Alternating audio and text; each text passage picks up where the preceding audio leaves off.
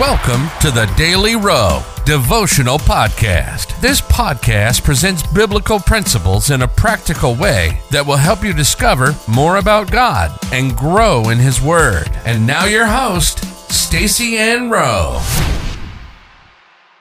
Hello friends, welcome to another Daily Devotional.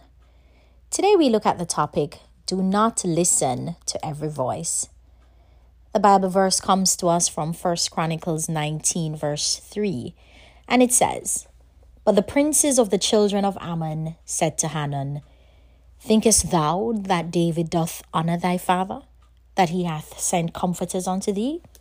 Are not his servants come upon thee for to search, and to overthrow, and to spy out the land? Listening to the wrong voice could be extremely costly. Hanun, king of Ammon, can attest to that. He succeeded Nahash, his father, after his death, but made a mess of the situation by listening to the wrong voices. His father enjoyed an excellent relationship with King David. So after his death, David sent an entourage to Ammon to express his condolences. The princes of Ammon, who acted as the advisors to King Hanun, told the king that the men of David were coming not to offer comfort, but rather to act as spies so that they could ultimately overthrow him as king.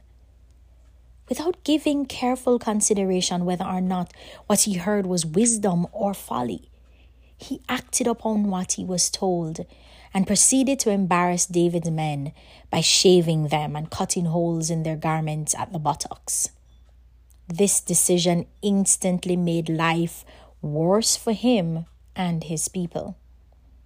By so doing, he broke the strategic alliance that they shared with King David and Israel, and had to use precious resources to hire the Syrian army to help defend him against David and his men, which was to no avail. Listening to the wrong voice will cost you. Look at all the trouble that listening to the wrong voice caused. You have to be careful which voice you listen to, because what you hear could influence your decision. If the advice turns out to be bad advice, then what happens next could make your life a living hell.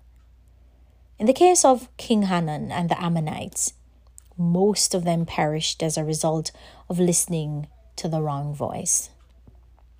In the pursuit of your purpose, it is not everything that you hear you should act upon.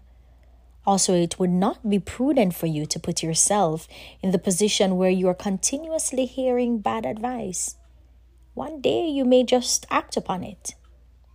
Look to the wisest and the best for counsel, particularly those who are not only skilled in their field, but also possess godly wisdom. Life application. Identify the wisest people within the body of Christ with expertise cutting across different disciplines, and ask their advice when called upon to make decisions. Let us pray. Lord, surround me with the right people. Give me wisdom to discern who is right and who is wrong. In Jesus' name, amen.